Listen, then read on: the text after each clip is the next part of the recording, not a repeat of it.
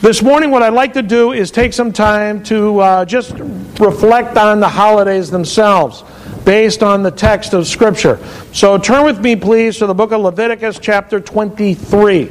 Leviticus 23. So if you start at the front of the text, the congregational Tanakh, and you move forward, you'll see there's Genesis, Exodus, and then Leviticus, Vayikra. Leviticus chapter 23, and we're going to begin right at the beginning. Chapter 23, beginning in the beginning. And every year I like to go through this passage and just remind us of the holidays, the very basic biblical instruction. All right, there are, for us as Jewish people, all kinds of holidays. New calendars are available if you want to uh, take one home and see all the different things on those calendars. But in the biblical text, there are seven major holiday slash events that uh, God has commanded us to observe and to remember. And so we've three of them, the major ones are, of course, uh, Rosh Hashanah, Yom Kippur, and Sukkot. And then in the fall, or I'm sorry, the spring, it's Passover, or actually it's unleavened bread, Pesach, unleavened bread, first fruits, and, and Shavuot.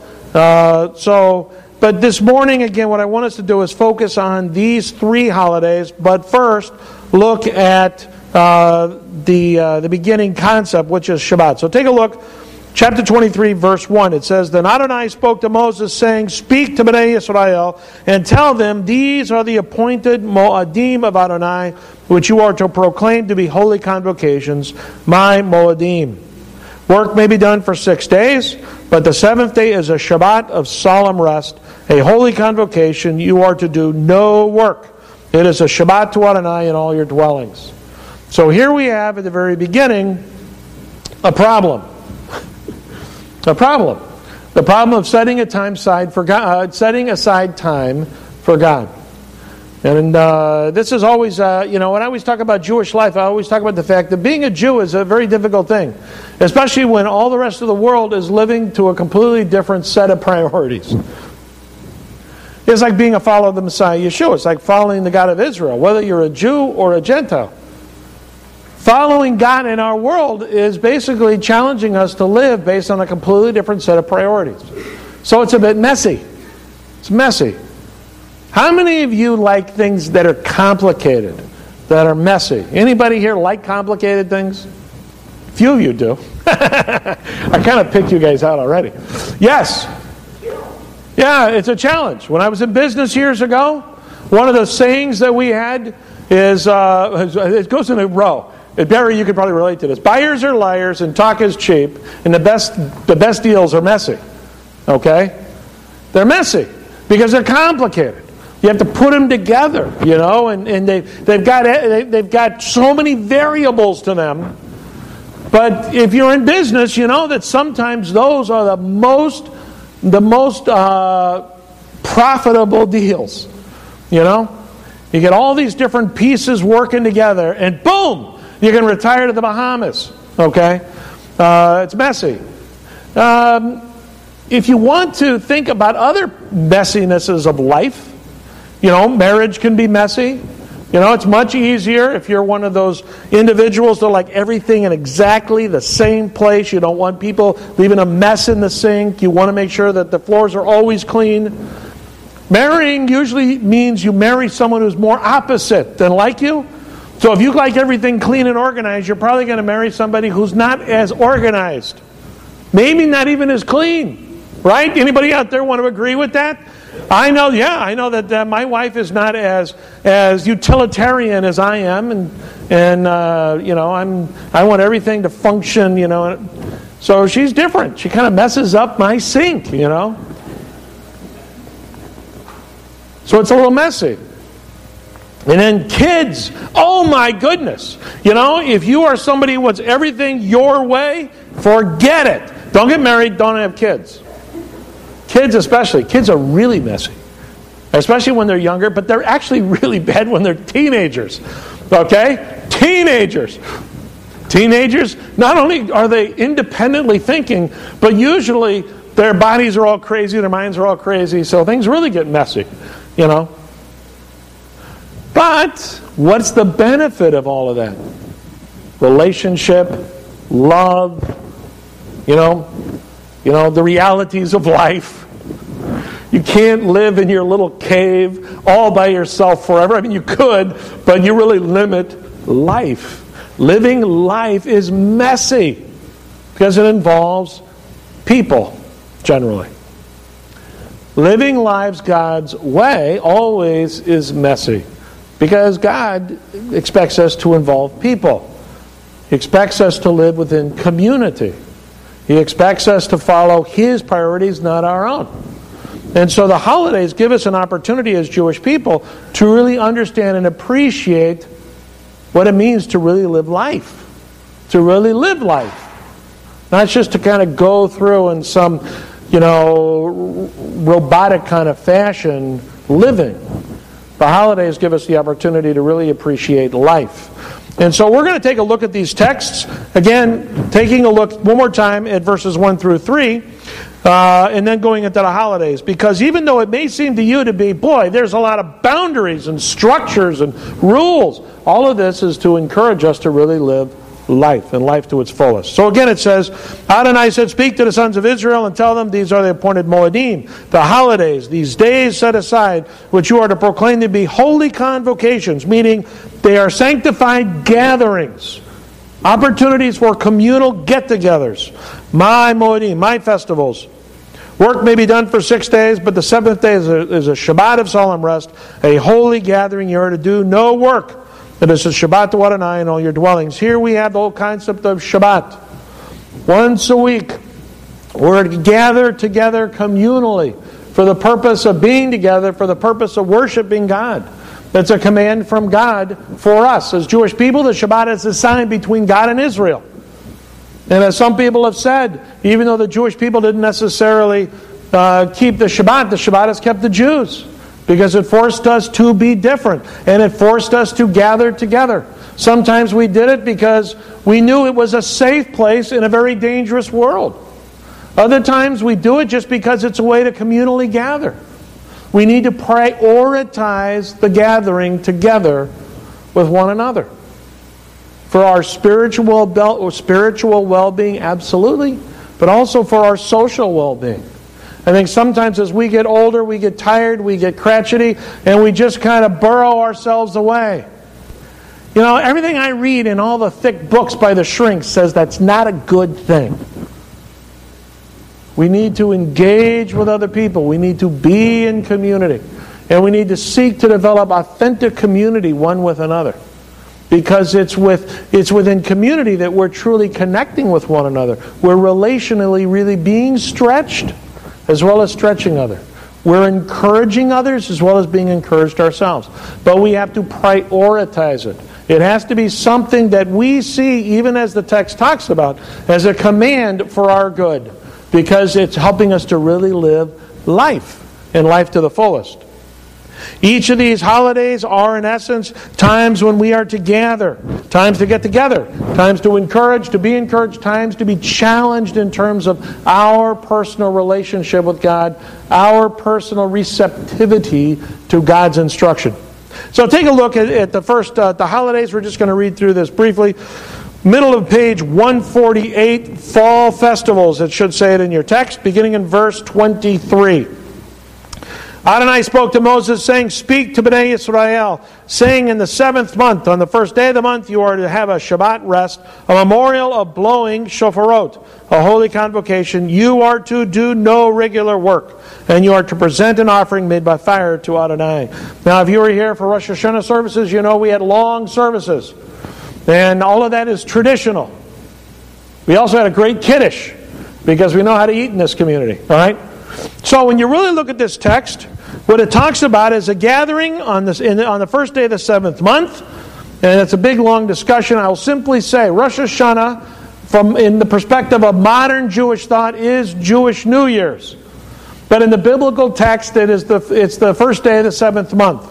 The biblical text counts the Jewish year as uh, starting in Nisan, which is around uh, what's right near Passover, before Passover, somewhere around March or April. Okay, but due to the uh, Babylonian captivity and the influence from the Persian Empire, uh, the Jewish community adopted the first day of the seventh month as our day for civil new year. And so that's why we call Rosh Hashanah, the head of the year. And we get together and have long services because it's tradition. But we blow shofar at Rosh Hashanah because it's commanded. God commands us as Jews to blow the shofar. And again, it was great having Nathan and Michael uh, blowing shofars on uh, Rosh Hashanah, and they're going to blow it again for Nila as we conclude the holiday uh, before we get to break the fast. Now, what is the value of uh, Rosh Hashanah? The tradition of our people has developed in such a way that Rosh Hashanah is the challenge for us to prepare ourselves for Yom Kippur. It really is, as we talked about, you see it in the liturgy if you were here again, it's all about contemplation. In fact, these, all these days between Rosh Hashanah, as I said, and Yom Kippur are to consider our relationship with God, to contemplate our sin. You might say, What is sin? What is sin? Well, killing people is sin. You're here today, so the odds are I don't see anybody around here who's killed anybody. Uh, you know, stealing is sin. Maybe you've never stole much more than a pencil, but it's still stealing. Yeshua the Messiah said that if you think uh, badly of somebody, you, it's like you're killing them. All right? Uh, in Jewish tradition, it says slander is like taking a life. And so sometimes we have a very high view of sin where we think it's high above us and we're not that bad. We need to have a very low view of sin. Sin, which is, is it's all in our mind. You know, it's, it's uh, the attitude of our lives. And do, do the thoughts of our minds, do the attitude of our lives, are they consistent with what God would want us to do? Is it consistent with who, who God wants us to be?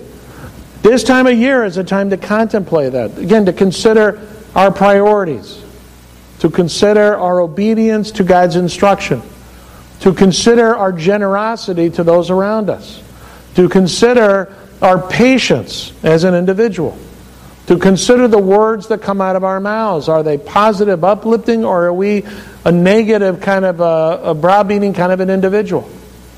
To consider our taxes. Are we paying all that Uncle Sam expects us to? To consider our values.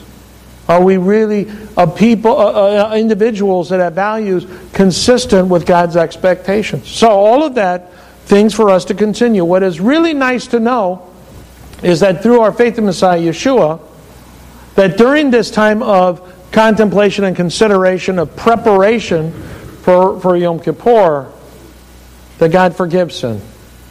If we confess our sin, He, God, is faithful to forgive us our sin and to cleanse us from all unrighteousness.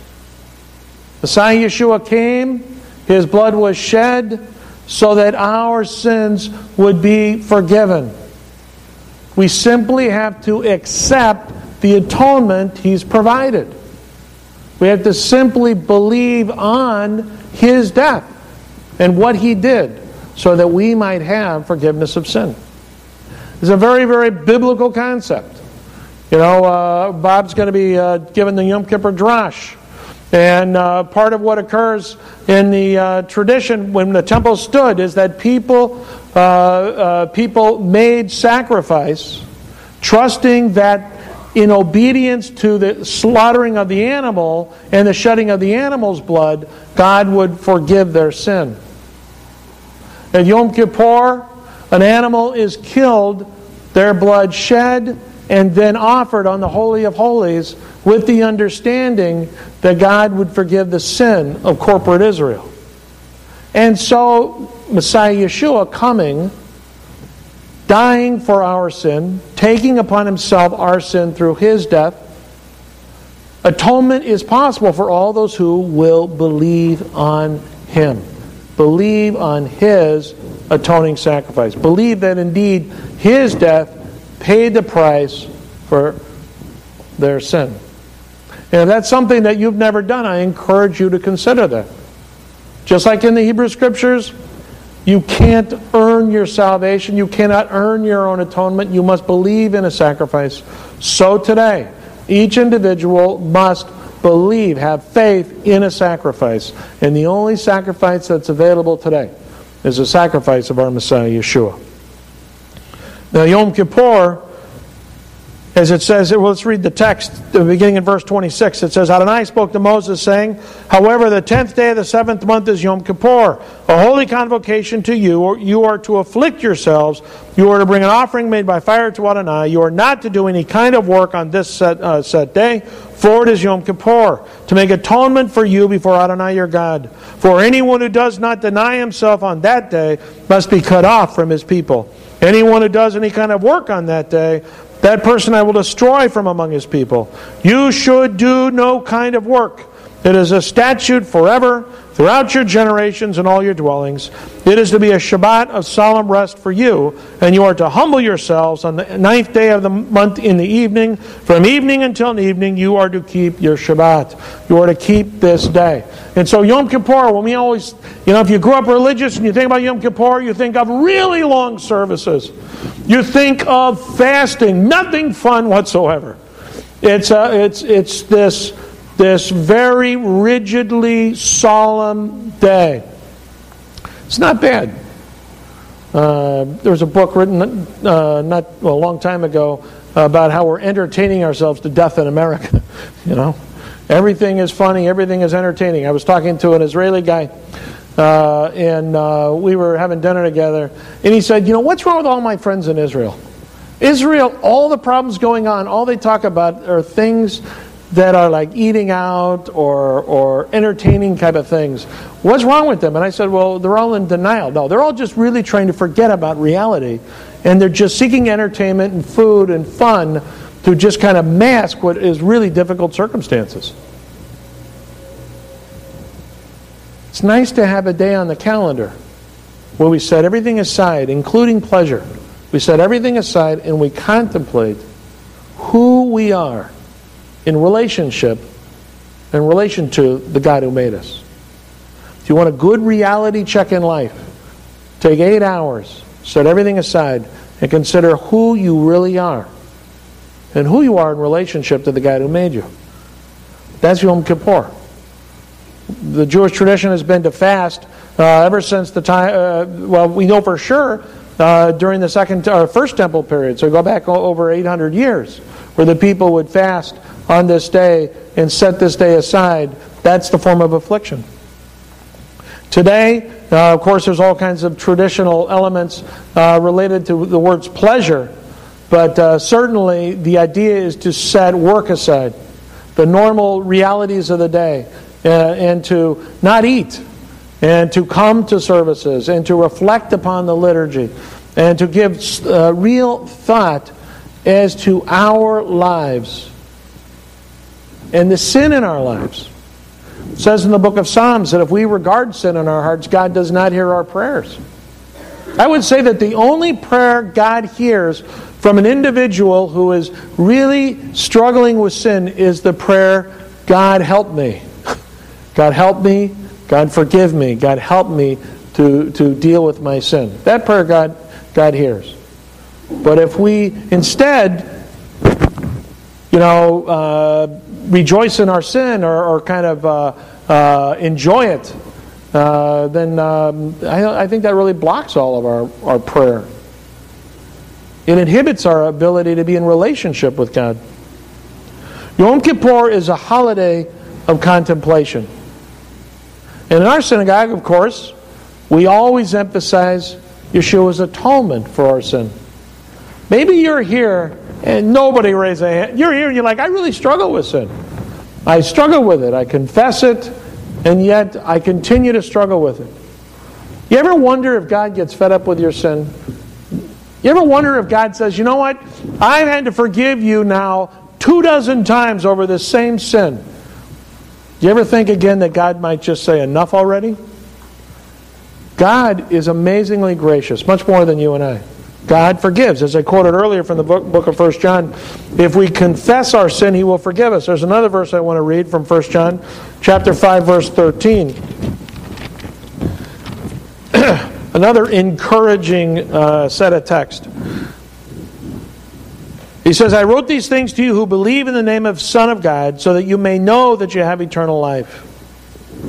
For those of us who have confessed our sins, for those of us who have accepted Messiah Yeshua, there is the assurance of relationship with God that will not end. That's a tremendous encouragement for us. But Yom Kippur is a great opportunity for us, though, to spend extra time contemplating where we're at in relationship to God. Do we really prioritize Him the way He wants us to?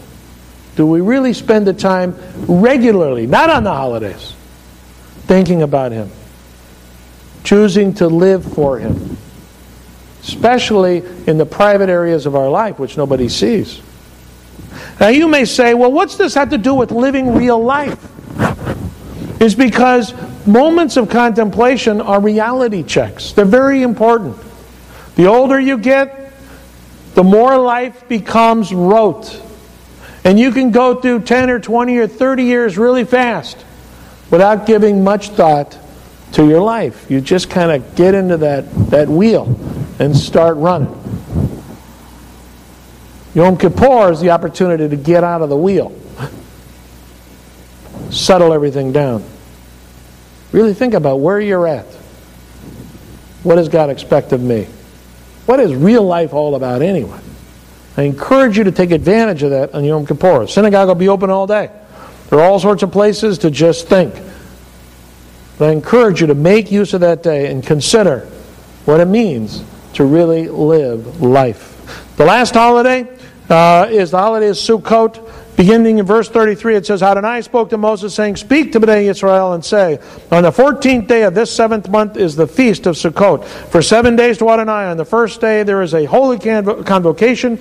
You are to do no laborious work. For seven days you are to bring an offering by fire to Adonai. The eighth day will be a holy convocation to you, and you are to bring an offering by fire to Adonai. It is a solemn assembly. You should do no laborious work. These are the Moedim of Adonai, which you are to proclaim to be holy convocations, to present an offering by fire to Adonai, a burnt offering, a grain offering, a sacrifice and drink offering, each on its own day, besides those of the Shabbatot of Adonai, and besides your gifts, all your vows, and all your freewill offerings which you give to Adonai. So on the fifteenth day of the seventh month, when you have gathered in the fruits of the land, you are to keep the feast of Adonai for seven days. The first day is to be a Shabbat rest. And the eighth day will also be a Shabbat rest. On the first day, you are to take choice fruit of trees, branches of palm trees, boughs of leafy trees, and willows of the brook, and rejoice before Adonai your God for seven days. You are to celebrate it as a festival to Adonai for seven days in the year. It is a statute forever. Throughout your generations, you are to celebrate it in the seventh month. You are to live in Sukkot for seven days. All the native born in Israel are to live in Sukkot. So your generations may know that I had the Bnei Israel, I had Bnei Israel to dwell in Sukkot when I brought them out of the land of Egypt. I am Adonai your God. So this holiday of Sukkot is obviously this Jewish camping holiday when we're supposed to live in temporary dwellings for seven days and learn to appreciate all that God has given us. I, uh, my wife does her every once in a while garage sale. I hate garage sale. Back to, the one thing I love about the garage sale is when I've got really not much to do, which is only like one day a week on my day off. She, uh, she does these garage sales. I talk to people. I'm not allowed to talk at all about money because she doesn't want me to tell anybody what anything is worth because I'll sell it for a, a dollar or a penny or anything. Just get it out of my house. Right? But I'm talking to this one woman who's a Syrian. She lives across the street, okay, uh, from our house.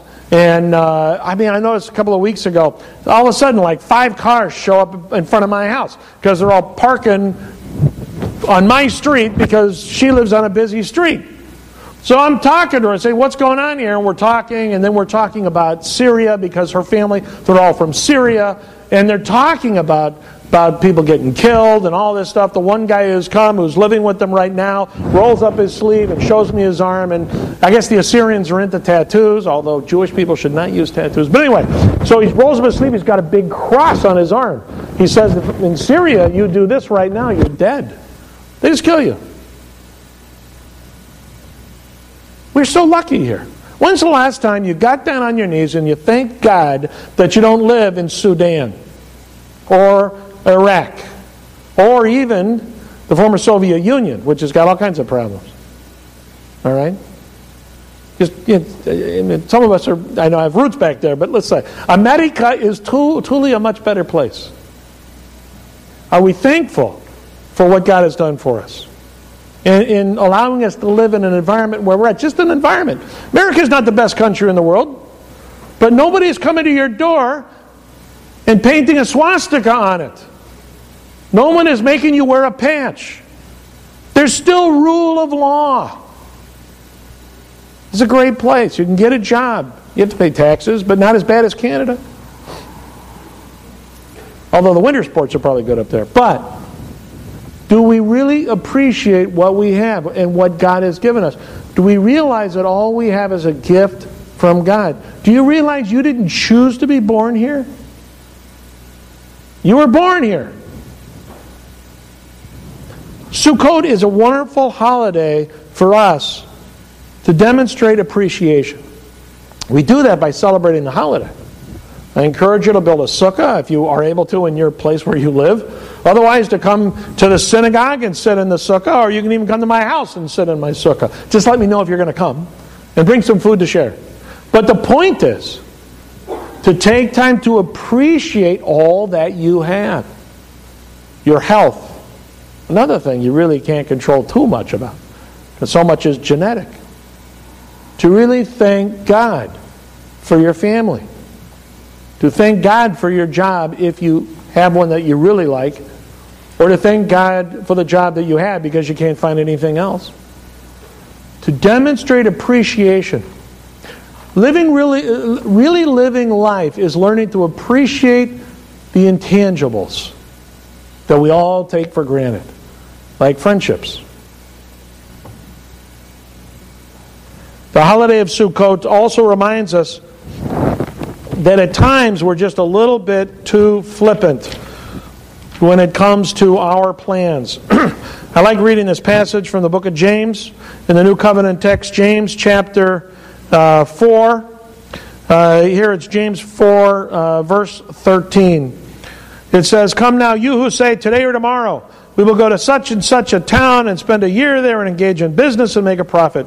Yet you do not know what your life will be like tomorrow.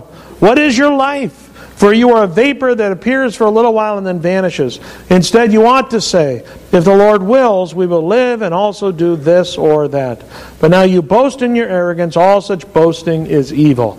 Therefore, whoever knows the right thing to do and does not do it, for him it is sin.